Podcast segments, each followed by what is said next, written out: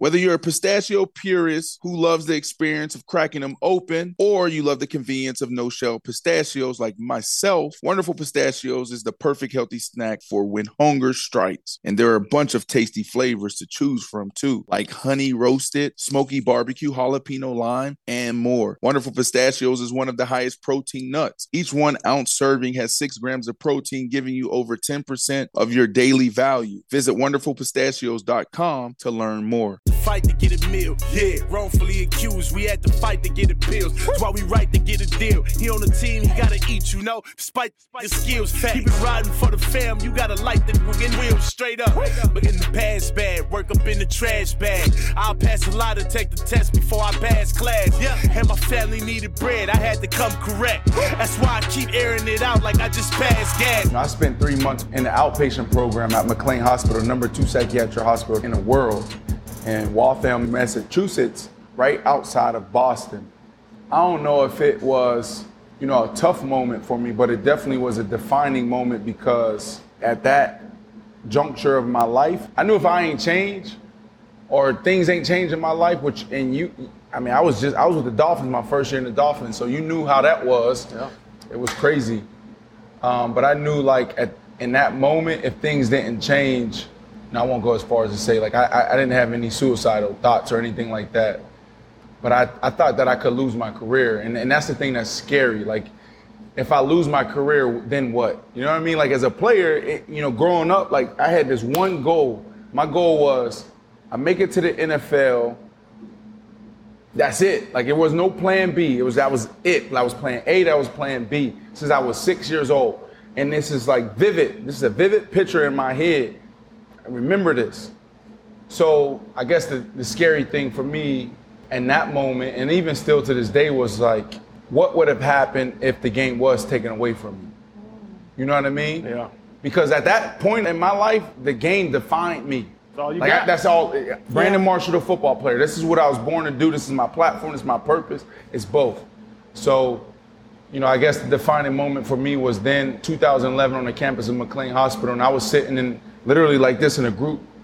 You know, we took self-assessment, mentalization, therapy, cognitive behavior therapy, CBT, DBT, dialectical behavior therapy, and um, you know, just different type of group therapies where you learn how to process things, manage your emotions, cope, deal, um, get back down to baseline. I'm sitting in a, in a circle with people who was cutting themselves, and you can see bandages on their arms and blood seeping through. And I just remember thinking one day, like, having this almost like having an out of body experience where it's like, wow, like this person just cut themselves, or this person next to me said that they was going to take their life. So for me, you know, I was a defining moment for me because I realized that I was bigger than football for the very first time. You know, like I, I really thought that football, that was who I was, and that's why I was on this planet. So, you know, I don't know what it is for you.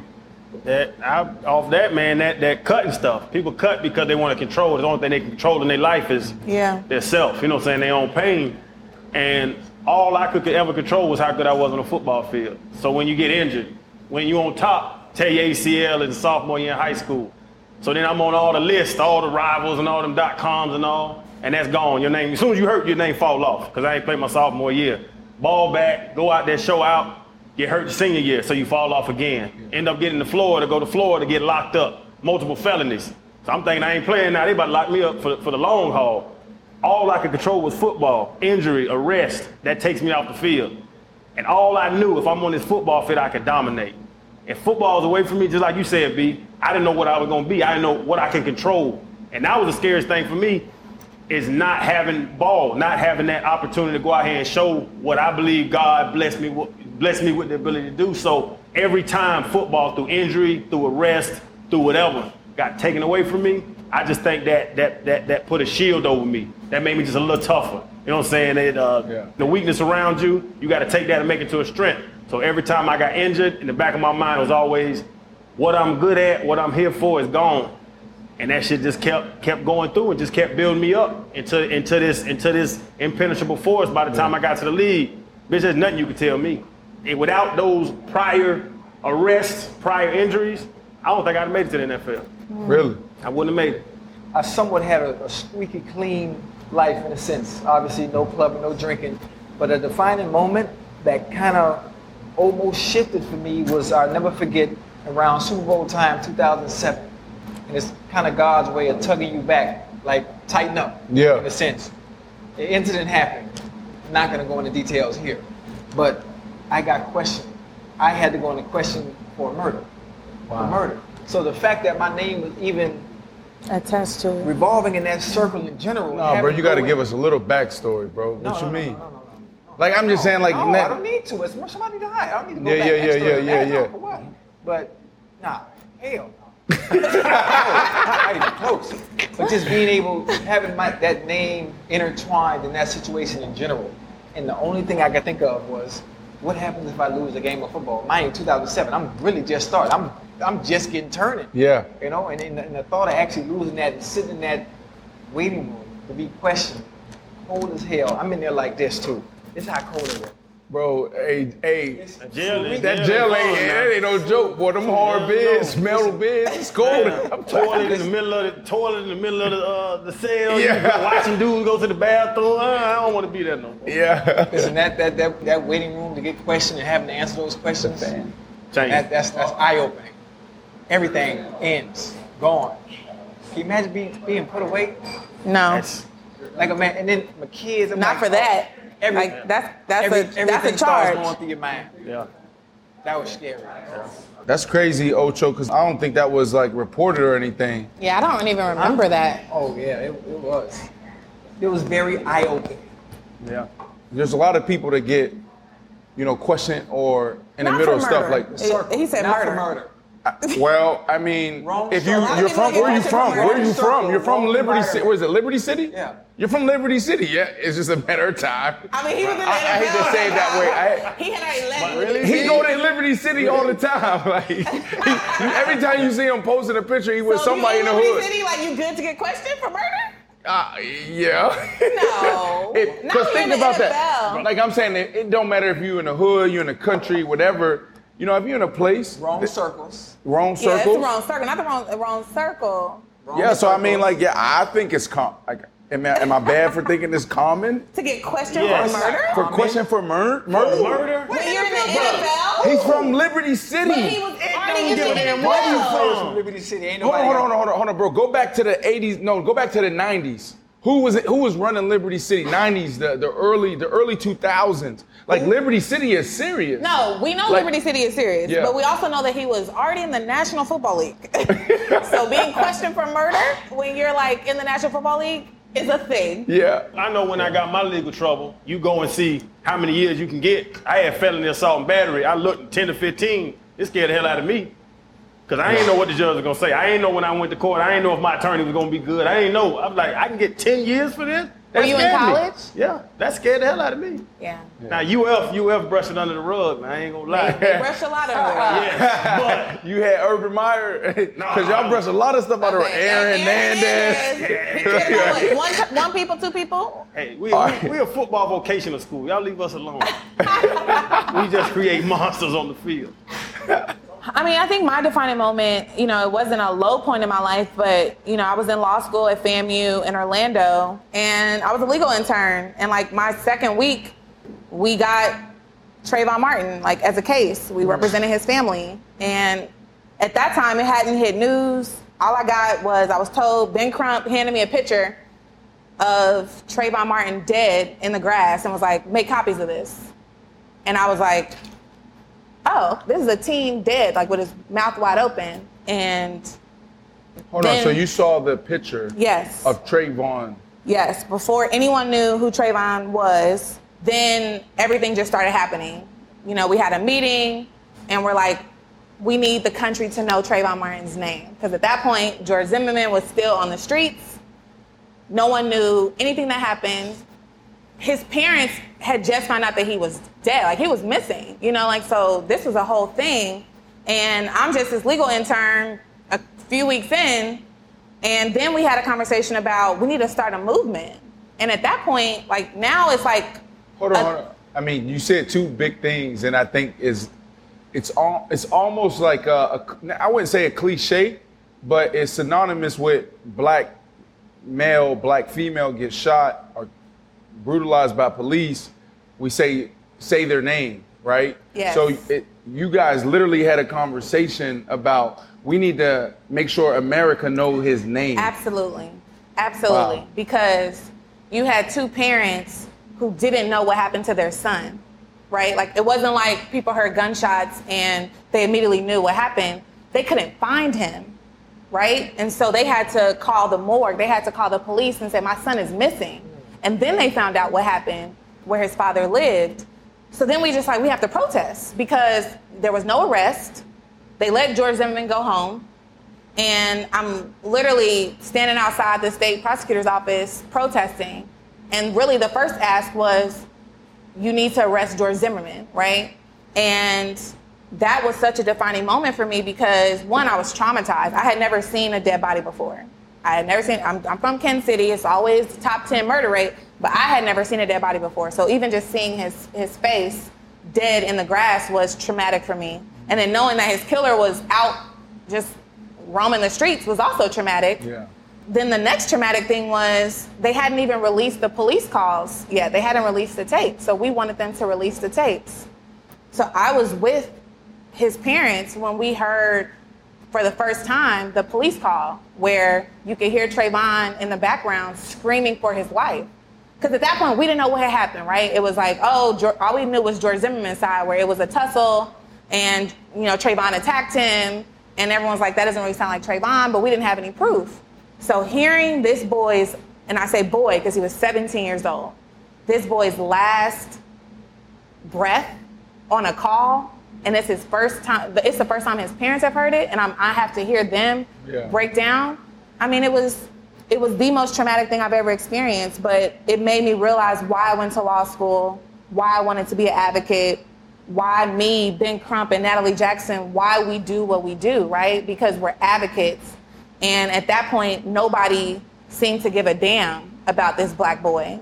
And this was really Trayvon was the the the reimagining of the civil rights movement. The start- right? the start, We- yeah, yeah, we we, we hadn't protested wave. in years. So to have this and then me on the front line, all right, go lead this protest with you know with Jesse Jackson. Go lead this protest with you know with You're these leading that? yeah, because we needed it to come from the youth. So it was FAMU law students with me on the forefront, and it was FAMU undergrad students driving from What's interesting is that like uh, where Trayvon's life was taken taken from him by George, Mr. George. I, it's crazy to think that he's still walking the streets, but that's a whole nother conversation. Because that could go two ways. That could go to the street, and that could go, you know, the legal system, right? but uh, you know, that, that's where I pretty much like this, the second the second half of my childhood was spent in Seminole County. You know, that was our rivals was Sanford. Yeah. Um, so that's interesting that you know that happened right around the corner from Right the pretty corner. much where I grew up. and this wasn't a this wasn't a bad neighborhood, right? And so I think when you look back, like now it's like protests are normal. It's it's the norm, right? Like we've been saying, say her name, say his name, but Trayvon was the first, and that was really when I found my purpose. And even though I wanted to work in sports, I was so determined to challenge the NFL to use its platform for people like Trayvon because Trayvon Trayvon plays sports. Trayvon could have been any one of you three, right? Yeah. And he needed he needed that advocacy, and and that's what really defined my career and really my life. You way better than we are, fellas. We all talking about our career. We all myopic. We just there. Yeah. I can't play ball no more. That's real. Yeah. That's real to change the world, man. That But I mean, why? I mean, why you feel like that? Because, you know, I, I saw the stat on Instagram this week, and it said like right now there's a thou, a million majority boys and then a handful of girls playing high school football right now. Almost seven percent makes it to the next level, NCAA. Out of that seven percent of that million that makes it to the next level, NCAA college football, less than right around 1% make it to the NFL. You know what I mean? So I guess my question is when when you think about those numbers, do you like how much of that was luck that like like you made it to the league I mean, even you, SA, when it come back to you, you can think about that because you made it to the league too. You spent seven years in the Yeah, NFL. I, I beat the average. You know what I mean? Of been the league, of league years. That's right. And I came from two HBCUs, and it's not hard, but it was it was pure hustle. But it is a little bit So of no, luck. my, my question is like, how much of it is luck though? I think it is Like- a lot. A lot of it. A lot. A lot of it's luck, circumstance, op- opportunity. So you feel like Ocho Cinco is like you made it to the Cincinnati Bengals. I, and- al- I almost messed up. Obviously, bouncing from school to school, school to school, never having an opportunity to play at, at Oregon State. Obviously, the biggest stage there is to be able to showcase my skill, to even get an opportunity to go to a combine. So obviously, I wasn't an academic scholar. It wasn't my thing. My green light out of my situation in childhood, my dream was football, and that was my, my lone focus yeah. and I almost didn't make it because I, I hated school. Like I literally hated and dreaded school. So I you think I think it, it was it was luck, a little bit of luck. I So a think the luck. only thing you can call luck with making it to the NFL is injury. Trouble, getting in trouble is your fault. Seriously, I, I'm a dude. I got locked up. Getting in trouble was my fault. I got drunk and started fighting, whooping ass. if you don't work Bro, you hard started enough, whooping ass, bro? Started whooping ass. Yeah. Boy, I got the Florida, got the 245 yoke on that creatine. Bitch, I went to knocking motherfuckers out. I knew, I knew what I was doing. But that was my fault. If, if in that situation I talked about earlier, if I wasn't got locked up, that was my Yeah. fault.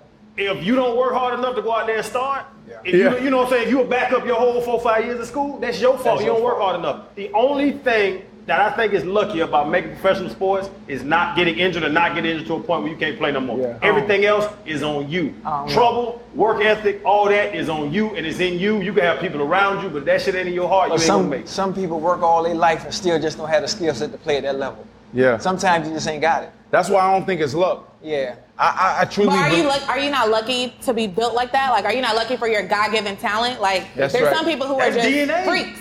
That's Yeah, but, Yeah, but that then- but nothing to do then- with, that but nothing to do then- his will, his work ethic. Like, But then you got on the other end of the that way. spectrum, you got Tyreek Hill. You know, he he built, he cut, but he a little dude. So yeah, I'm 6'5", 230, which I think that's a blessing, and I played into that. But then you got other guys in the league that's like super small, and they still make it. Well, first of all, he's fast as lightning. So, like, he Well, still has a cheat- God given that cheat- talent. That cheat Yeah. showing, that cheat family No. showing. Chad, he ain't fast as lightning. He fast. He- that's a God given talent. Now, someone like Jimmy Butler is a good example because he's he's not great, like su- super great in any area. He's just a dog. But, Yeah, he a but dog. if, Like, he's if a Tyreek dog. Hill didn't run track his whole life and grind, he would not be that fast. That's Nah, not God. bruh. That's not God. Nah, he was out the If No, when he was ra- no, bro. When he was ra- when he was racing Ocho, he was running like this. He had no form. No, not Ocho. I'm sorry, To. When he was racing To, he was running like this. he's just fast. All that track went out the window. He's just fast. that boy was running like There's this. some people who are just fast. and and Usain Bolt's fast, he'll get his ass knocked out on the football field. Well, Is Usain know, Bolt You like see what I'm saying? It's I, I don't believe in luck. Only thing if you don't get injured, luck is has nothing to do with why I was better than the dudes I beat out to get Yeah. there. I don't know. But one percent. NFL players are one percent. It's only fifteen hundred. Yeah, Only fifteen hundred out of a population of how many?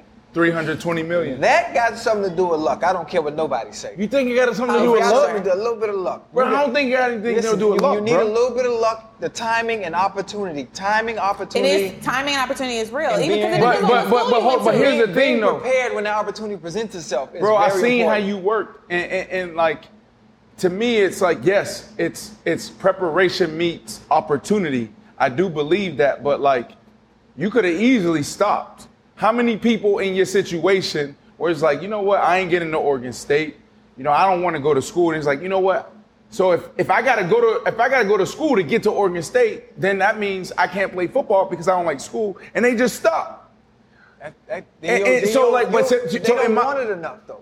That's my You point. want That's my point. that Is that like you work for That's it? That's why I hate when people say I don't have no motivation. That come from within. If you need somebody else to motivate you to do whatever your end goal is, then you ain't even about that. yeah. Like But, you gotta it want that what, shit it in depends on what anything that school you you go to. Like, what if you go? There's a lot of guys who just went to a sucky I went to high U, school. I went to UCF my junior year. We went 0 for 11. We was 0 for. You know what I mean? And in my mind, like I just remember, I remember being in um, in like middle school, eighth grade, and I would I don't know, like I just thought like just running was the path, right? So I didn't have no rhyme. There was no rhyme, no reason for what I was doing, but I just knew I needed to work. And, I, and there was a few things that stood out to me when I think about like how do you make it and then are you prepared? Like number one, um, I had my younger brother. He was six years old at the time, and I would be like, "All right, bro." On, on the weekends, I'd be like, "All right, jump on your bike," and his name is Bijan, right? So Bijan, like, "B, jump on your bike, and then I'm gonna go run." You know, I mean, I don't know, it, you know, I don't know how long it's gonna it is, but I'm gonna run the, the Kmart on the corner, way down there on Redbug Lake Road in Seminole, and I'm gonna come back you know, come to find out when I got older, like, let me test that out, jump in my car and time and see how long, you know, measure it, see how, how, how long that was. And it, it turned out to be like five miles. But on the weekends, every weekend, what I would do is I would tell my brother, six years old, to get on his bike and then like, let's go ride. And I would run, he would ride. And then there was sometimes he even ran five miles. So it's like that mentality, you know, I just think it's different. And, you know, it walking through the house, I would hit a corner going from the living room to the dining room corner. I would act like that was a route. That was an outcut for me. Bang, bang, bang. You know what I mean? You know what I'm saying? You know exactly what I'm saying. I do it in the mall. I do it in the grocery store. Anywhere where there's a lot of people, I would always use people and just shake. Just that. Oh, that's So y'all a good just one. juking people in yeah, like this, juke in in the. Walmart? In pu- just I in ain't never do that. general. like you know you cross people, you say Yeah. excuse me. I would never say excuse me. I always do a move. always, and I still do it to this day. You still do for it? no reason. But this the thing. no this reason. the thing here now. Hey. How, how old were y'all? How old y'all? I'm 36. No, how old were y'all when y'all these stories? Oh, I mean, I was I was 14, 13, 14. I ain't get- but I, I, yeah. I was in high school. I was High in school. yeah. So let's say 15 and 14. Yeah. How many 14 year olds, how many 15 year olds were working that hard at that age? Even had a thought, like Chad was saying, even had a thought to work that hard. Yeah, yeah. Who gonna get up and run five miles? That's not fun. yeah, yeah. That's not fun. You play, think about football, you play 10 games. The rest of that shit ain't fun, fellas. Yeah.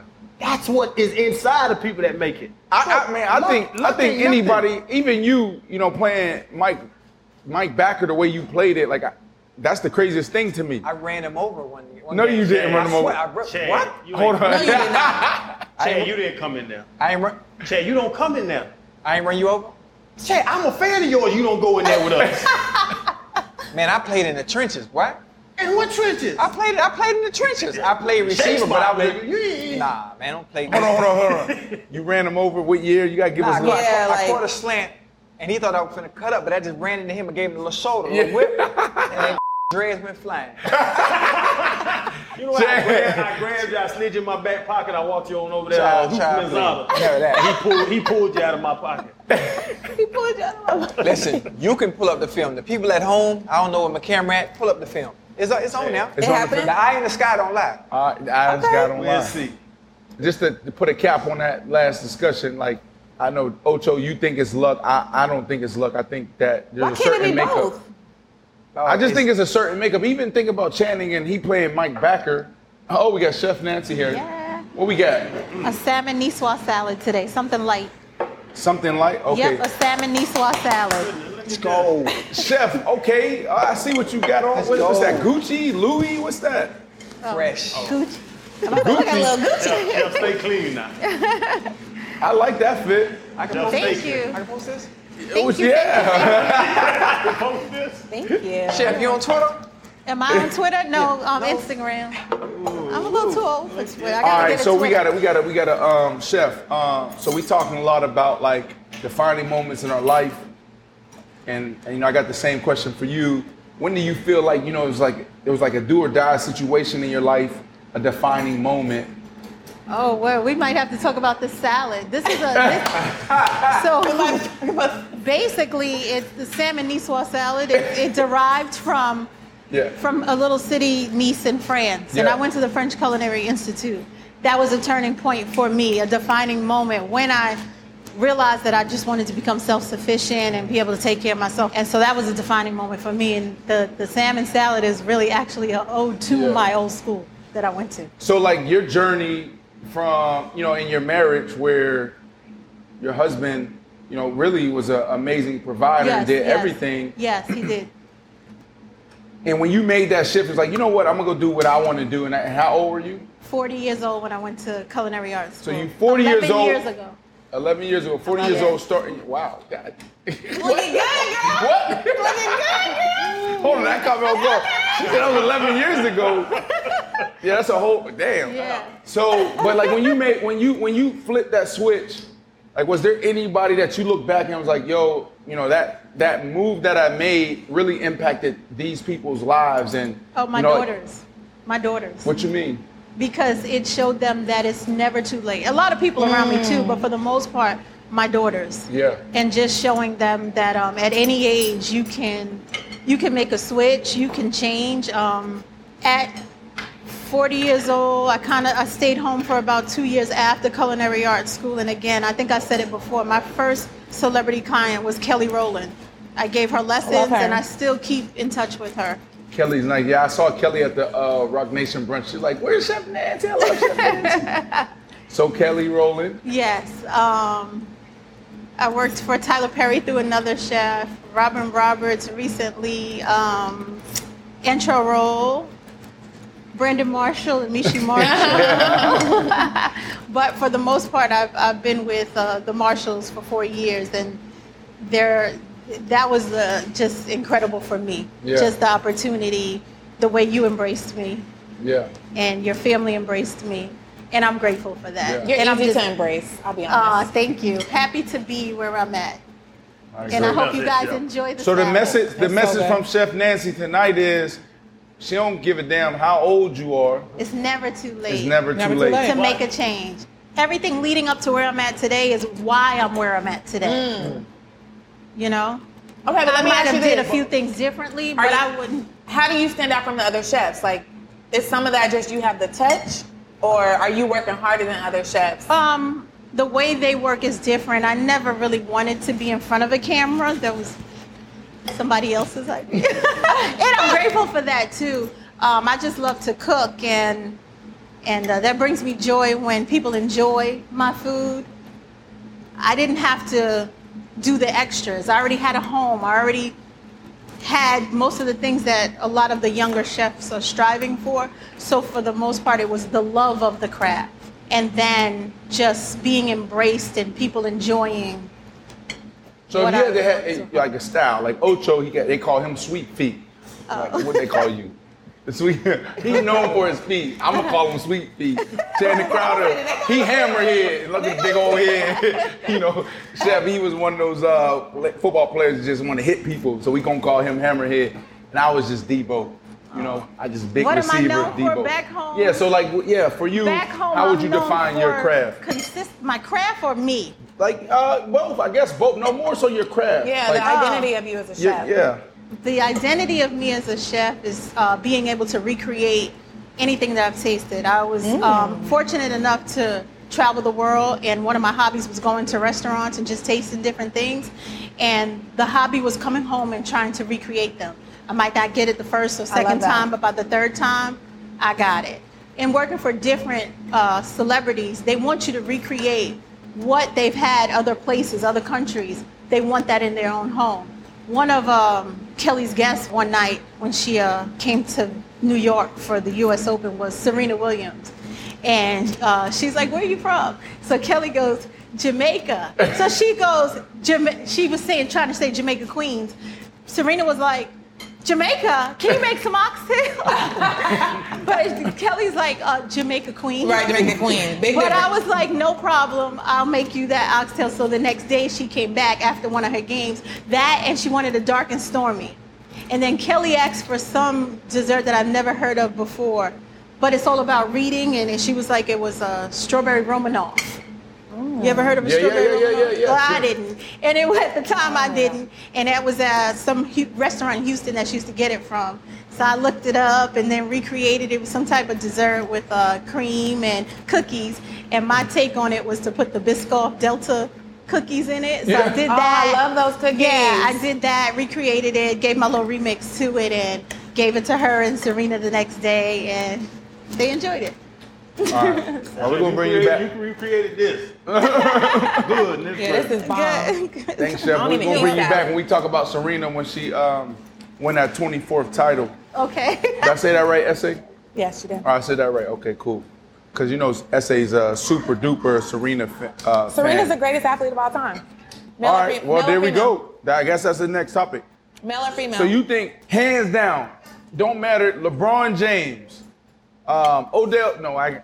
Sorry. Odell. Athlete. I when he said, hold on, hold on, hold on. Boy, what the hell you about to say? Well, because when you say athlete, when I think of athlete, the best athlete I've been around was Odell.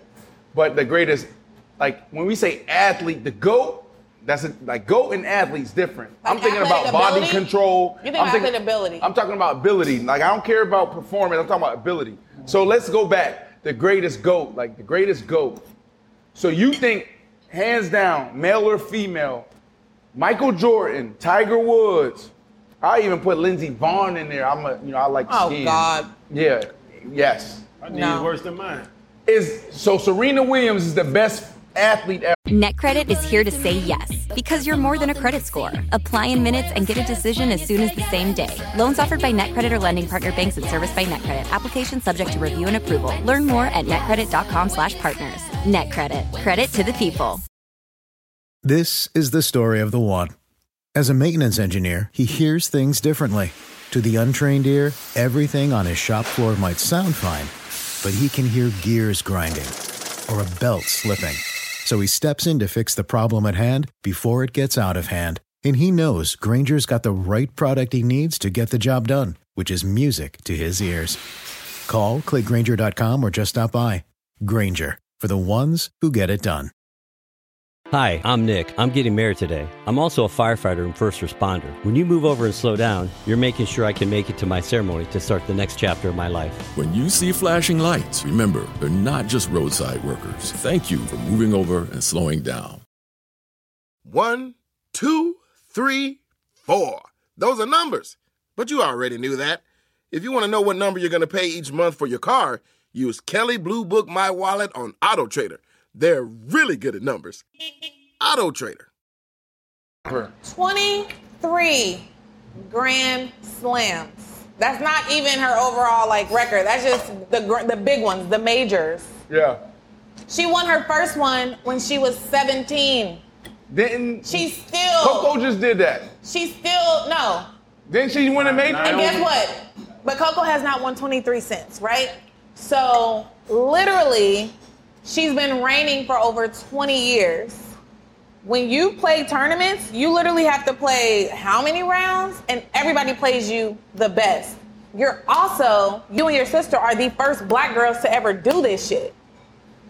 She is absolutely the greatest athlete of all times. Absolutely. She is still the scariest player to play. And yes, she's had a rough time since she had her baby, where she almost died from, by the way. Let's put let's put some respect on that. Yeah, it's true. She still is the scariest player to play. it's a whole because nother conversation. when you though. play when you play Serena, you have nothing to lose. Cause nobody's expecting you to win. So you're gonna play your best. Like think about the games that y'all played where everybody had counted you out. You have no other you, there's no pressure. Yeah. Cause it's like, I mean, really, are, are, are y'all about to really win? No. So you might as well ball out. The pressure right. is when you're supposed to win a game and you don't. When you when you're the underdog, you always play your best. And she literally gets everybody's best every single game. There's girls that have beat her that haven't won a major since. Yeah. But they ain't got nothing to lose because it's like you about to play Serena. She's the greatest of all time. She has the greatest serve of all time. Yeah. Go out there and do your best. All right, so you got Serena. Which who you got? I gotta go with MJ, man. I gotta go. The numbers, like you want to count championships, I'm with it. Serena, a bad woman now, because that when we start doing the goal, you start putting Jordan against Serena, against Tiger, against Muhammad Ali. Now you talking about some of the greatest, mm-hmm. some of the best ever. I put Jordan up there because what he did for basketball, what he did for young black men everywhere, on a different level. Like I know Coco Gauff and what's the new girl name? The Naomi. Naomi. Naomi bad too now. Yeah. So I think they're coming up. And they're standing on the shoulders of Serena. But what Jordan did for marketing, what Jordan did for money, what Jordan did for just giving just just giving these guys what they have now and what basketball has become, I think Jordan did more for basketball than Serena did for tennis. As long as you as long as you acknowledge that the only reason why Jordan did more for Serena is because of male privilege. If Serena was a man, it wouldn't be even a question if she was the greatest of all time. Yes, she can't get the deals. The fact that she's the greatest female athlete and she's not even in the top 10 highest paid athletes because she's a black woman who doesn't fit a size 2. So just Listen, acknowledge that male I- privilege no, no, no, plays a part in that. And if if Serena was white, she could hit those those points. If Serena No, I don't- I don't was, think- if I- I don't was think- a man, That's what I'm saying. No, if I don't was know. a man, she she would be able to do the things for the community that you're giving credit to Jordan for. But Serena, single-handedly changed the game of tennis. Single-handedly. Yes. I watched her. She, she the, her serves. No, they can't even sing them. They don't. I love Exactly. Serena. I love Serena. That's that's TV and that's media. This is what I would say. Like it's to each his own. Like some guys like skinny girls, some like- guys like thick girls, right? Some guys like just exotic girls. Some guys like pretty girls. Some guys like mixed girls. It's to each his own. Some that's what I like, believe. Some guys like BBWs. What you like? BBW. What's BBW? You, you, you, you look. Hold on, hold on, hold You know what. BBW is. What's You BBW? don't know what BBW is? No, what's the What you think I be BBW? lifting weights for, man? BBW, boy. Gotta get up ooh, underneath it. What he say? Ooh, what is a BBW? Beautiful black women. Oh, Anybody It's- it's 200 beautiful. up. It's 200 big. and up. big. I Hit my It's, phone. no, it's Hold big on. and beautiful. Big and beautiful Hit women. my phone. 200 and up. hold on. You like big girls? What? Yeah. What would you like about big girls? It just, it just, you ain't never. Oh well. So you that's my. So now Ocho Yeah. proved my point. So now, A like, lot of men like Serena's Preference, body, by the way. the, the, the world has done a good job at is really, you know, equaling like like um, evening out the playing field. You know, because like we have this picture in our mind, like their sex sell, you know, oh, what is a beautiful woman? They're shaped a certain way, their hair a certain way. And the reality is like everybody's different. You know, the bodies are different. So when you look at why Serena in the peak of her career, and some say she's still there, but I don't, you know, it's like, no, the prime of her career, why wasn't she bringing in those marketing dollars is where she's at now and where the world is at is people are like you know what? We're talking about you know how we should approach sex how we should approach the woman. Because uh you know our world is sexist bro.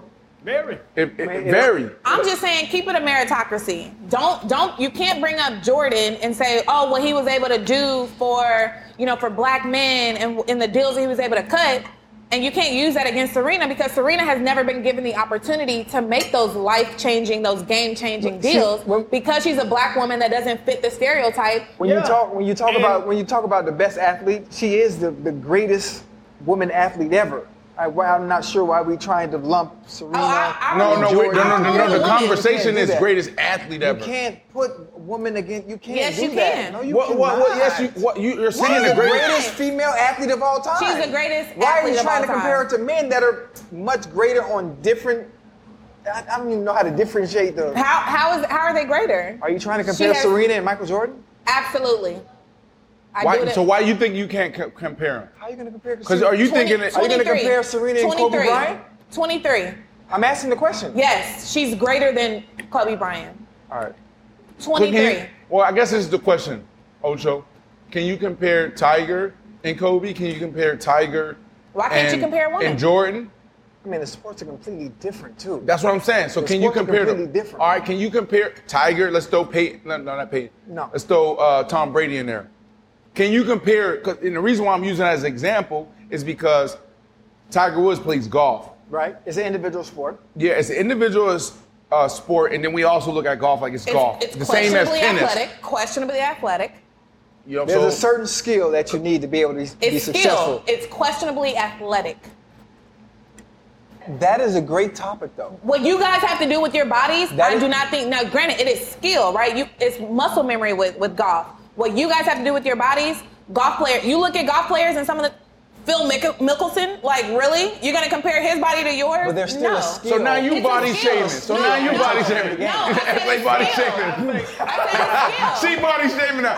See, you it's see how it go? You see how it go? It's a double standard. it's not so a you double you talk standard. about It's men. not a double yes, standard. it is. So Channing Channing gets on you because he says, "Oh, you can't," or, or Ocho like you can't compare man and women athletes. And then all of a sudden we go to sports. And now you're saying, oh, can you compare a golfer's body to a football player's No, I body? said what you guys have to do for your body and your and your athletic ability is very different. Muscle memory is different than pure strength and training. It is a diff- it's a different game. It is a different game. And who's going to argue with me on that? I think the biggest difference, I think what we're talking about is individual sports and team sports. To win as a team is a lot harder than to win. Just like you're saying, and Serena's out there by herself, but she's out there by herself.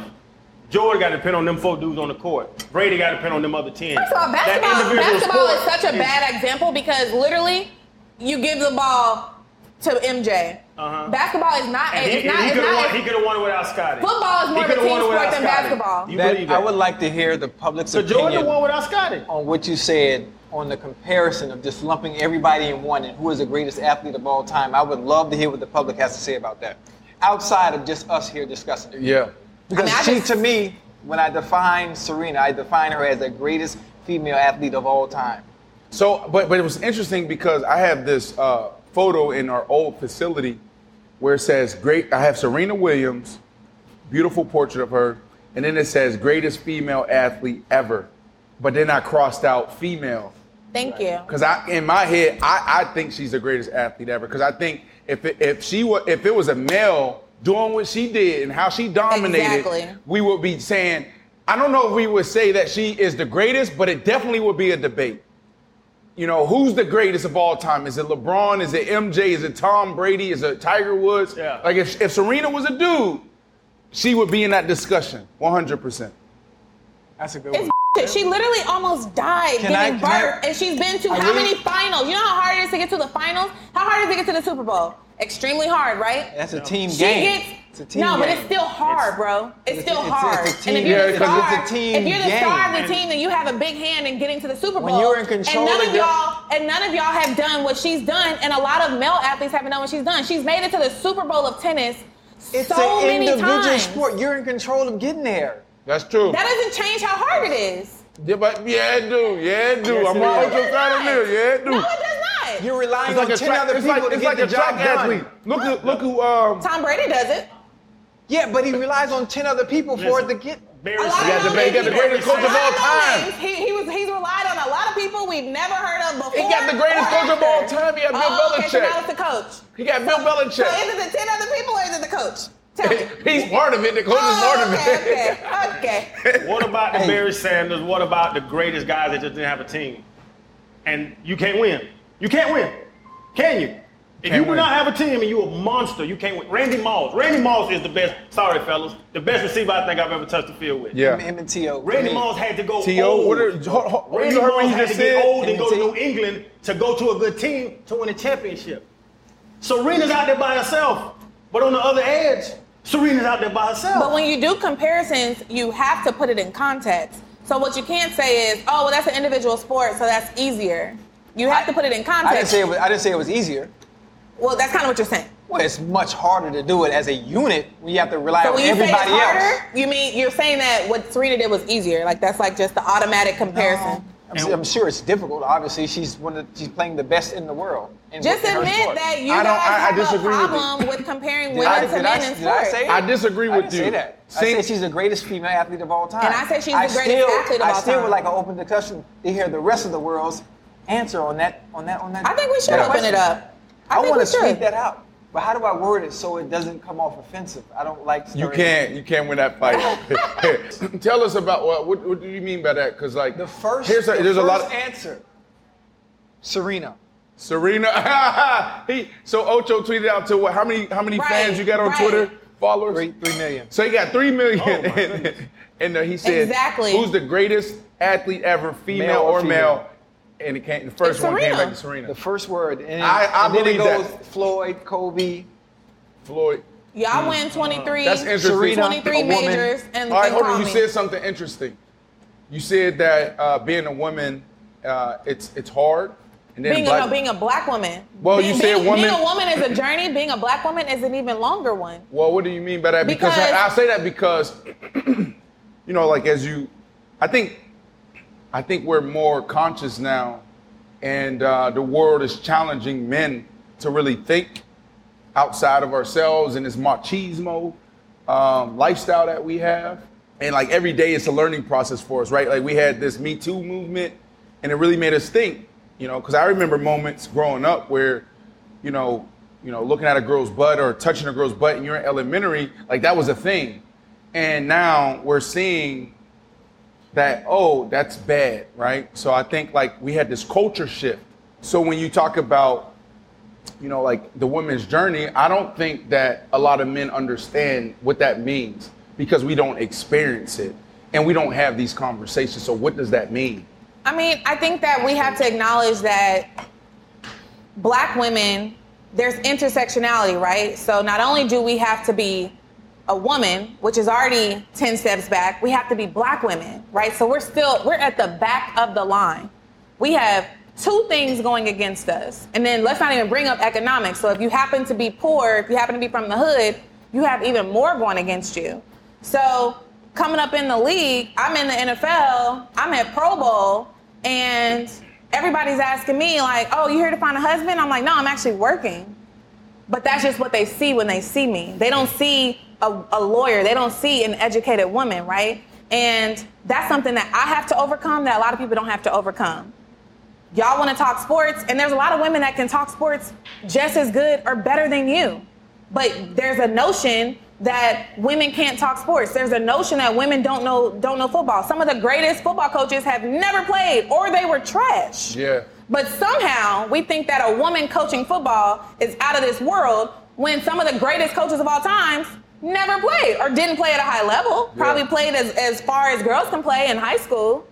But we still have that. And then to add race to that, I have to be a woman, I have to be talked over, I have to be second guessed, and then I have to also be black. I have to f- fight those stereotypes too. So it's certainly a harder road for me. And I think that holding that against Serena is problematic. Yeah. She hasn't gotten deals plainly because she is a black woman and she's also a black woman that doesn't that doesn't have light skin, that's not a size 2, but her body is sexualized. So if you go to the strip club, you see a lot of girls that look like her. So it's okay to sexualize her, but it's not okay to promote her from a commercial standpoint. You want to exploit her, but you can't let her make money off of for her own good. And that's a problem. And that's what black women go through. Yeah. It's always been like that, though. I mean, black women have always had to been, be 10 times better than their competition just in general, in all facets of life, facets of life, and just in general. Look at me. I mean, I hate using Beyonce as a as a example, but why? Because you. I'm just saying she has to be that much better than everybody, Everybody else. Everybody else. Everybody, and Yeah. she is.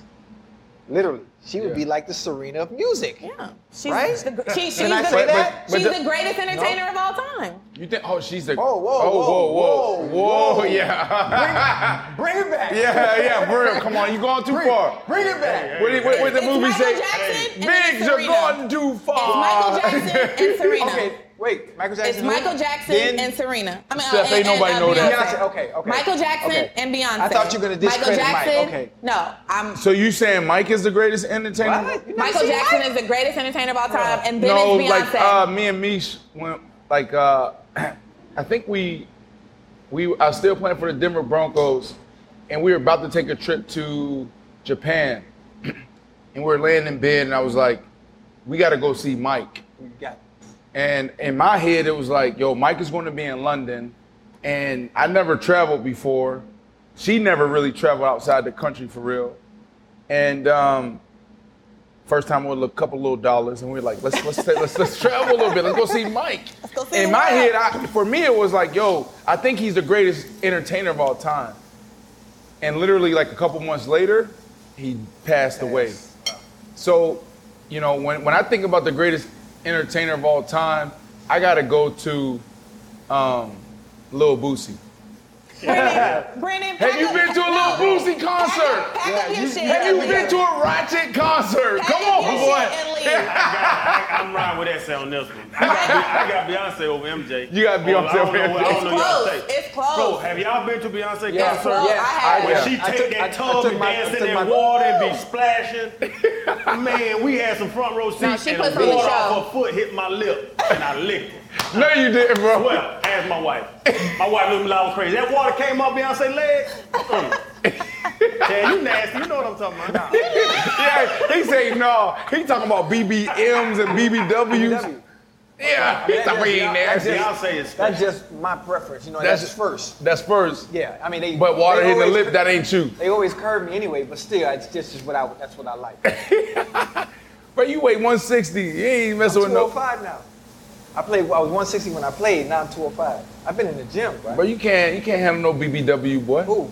Who? Hoover did, boy. A lot of skinny guys like bigger women. It's a thing. I know it's a thing, but he ain't he ain't doing what If he you go to the supermarket, you usually see a bigger woman with a smaller man. it's a thing. It's a She's stealing his rations. It's a thing. All right. So, um, this amazing episode. This is gonna be good. no, I do want to. I do want to shift gears for like two minutes, and I want to get y'all thoughts just on the climate, the political climate, and what's going on in the world. Anything y'all want to say? Because I see you have Black Voter on. Like, what Yeah. does that? What, what, what does that mean? It's a company actually my wife's friend has, and that's the whole push. Just if we get out to vote, we're gonna get our voice heard. Yes. And I said I said on last episode, I think my wife's the one that made me vote. I wasn't voting when I was when I turned 18, I didn't register. I was the dumb I was the dummy that said, man, there's one vote, but that one vote counts. That's what you need to do. The black voters got to get out there and vote. And I'm not telling anybody who to vote for. No. Just go do your research and put your put your circle on the paper. Vote for your best interest. And that's all up. That's all we're asking. Everybody thinks you're politicized. You're trying to lead people one way or the other. No. NBA's doing it right now. NBA has a big vote push. Y'all need to vote. Go vote. They're not saying vote for him or him. Just vote. Just vote. And that's what it's about. As a black man, as a, as a black people, just go out and vote. Whoever you like, whoever you tend tend to lean to, whatever. Just get your voice heard. That's all it's about. I'm not. I'm not into politics. Never, never, never really have been. Have voted before, obviously, but I talked to my mom about what's going on right now and who to vote for, and she said to vote for the lesser of the two evils. Yes. It seems for some reason, regardless of who's in office, they've always done something wrong. It's just, regardless of who's in there, just shit has never ever been right. Yeah. We've been voting. We've been we've been doing this presidential campaign year in and year out, every four years, or whatever, and shit still ain't right. So at what point is shit going to be fixed and solved? Just just curious. That's my two cents. But I'm I'm going to vote, and that's pretty much it. Who I'm voting for is none of your business. Yeah, I bet. I like that. I, I, I guess for me, I'm kind of in the same boat. I just feel like if we educate ourselves, we'll understand more and we'll know where we want to go, right? I just think that we un- we need to understand the mechanics of voting. You know, like there's 13,000 different voting districts. All are different. You know, here in in Florida, our um, our deadline to vote is different than it is in California. So you got to understand that, do your research, and really it's coming up. We got three weeks in Florida, for real, for real. In California, you got a little bit more time. Understanding how to approach the ballot box is different in different places. Some places you can actually register the day of to vote. Yeah. You know, so like there's so much that goes on in our country when it comes to comes to voting that like we don't know. And I feel like there's a lot of people that don't vote because it's overwhelming to them. Yeah. You know? Um, so I guess that's my message is like really understanding the mechanics of voting, the deadlines of registering. If you understand that, then you shift to breaking down the candidates and where they stand on certain topics. It's important, you know, less than 50%, just a little under 50% of the eligible voting population actually stood up and voted in 2016. So if you want your voice to be heard, like Channing's saying, like you gotta vote. Yeah. I think my problem is we as a community, as black people, we, a lot of times the rhetoric is our vote doesn't count. Like, it doesn't matter. People are still being shot on the street. My mama's still poor. Like, what does this matter? And what I can tell you is that if it didn't matter, racist people, Republicans, would not be working overtime to make your vote not count. If, the, if voting didn't matter, why would they care if you voted? Why would they care that people that have felonies could vote? Why would they care that where you live?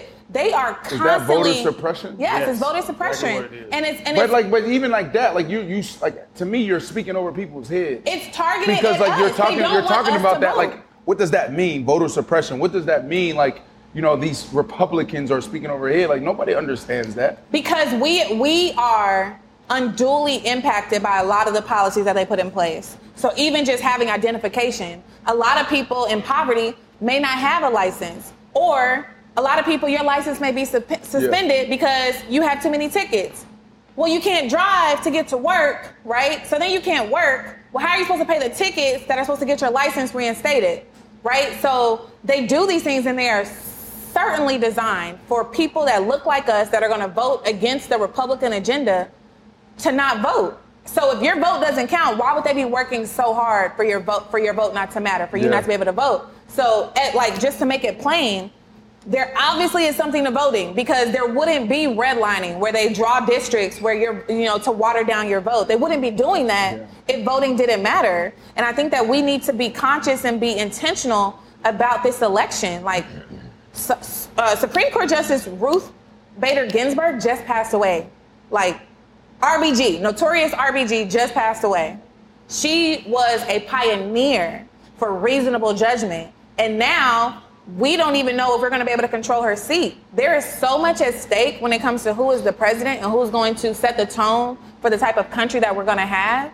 And if we don't take voting seriously, we can't complain when they start changing laws, right? And it doesn't matter how much money you have. Yes, Trump may be good if you're in a certain tax bracket, but guess what? If he's inciting racism, if he's inciting, you know, white privilege, if he's inciting things that are dangerous to you as a human being, your money's not going to be able to protect you.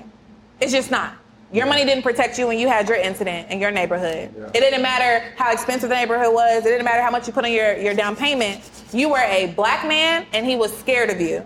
And if the police were a little bit more jumpy, we don't know what could have happened, right? So voting for Trump or voting for the governor because he protects your money, what is your money going to do for you when a gun is at your head? Mm-hmm. When someone feels empowered to kill you, feel empowered to racially so profile okay, you. Okay, so okay, you know, I think what creates a good show is balance and diversity.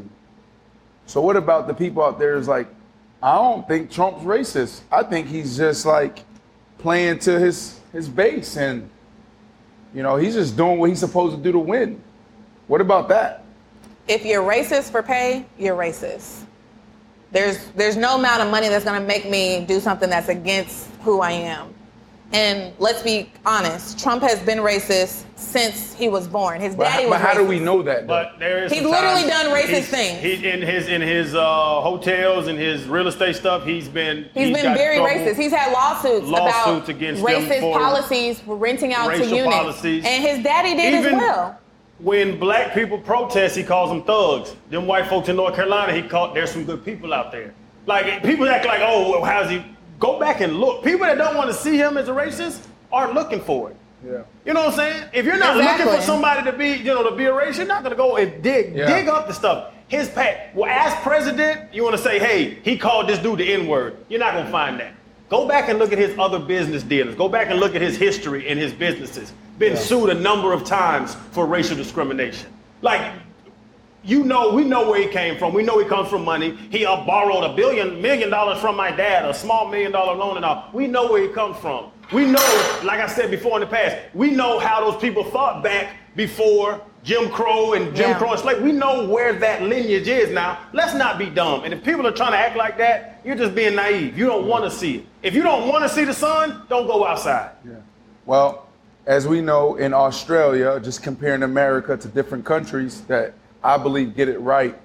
In Australia, when you hit 18, it's mandated that everyone votes. A lot of countries. It's celebrated. Okay. It's and a holiday. It's a holiday. There's no teachers going to school. There's nobody going to work. Um, it's celebrated. In America, 13,000 different voting districts. We have to understand the mechanics of voting. If we do that, um, I feel like you'll be equipped to go to the ballot box. This is shaping up to be probably the most um, historical, important, impactful um, election that America has ever had. You know, if you want your voice to be heard, it starts right there. I truly believe. We had to fight to get a meal. Yeah, wrongfully accused. We had to fight to get appeals. That's why we right to get a deal. He on the team, he gotta eat, you know. Despite the skills, keep it riding for the fam. You gotta light the wheels straight up. But in the past bag, work up in the trash bag. I'll pass a lot to take the test before I pass class. Yeah, and my family needed bread. I had to come correct. One, two, three, four. Those are numbers. But you already knew that. If you want to know what number you're going to pay each month for your car, use Kelley Blue Book My Wallet on Auto Trader. They're really good at numbers. Auto Trader.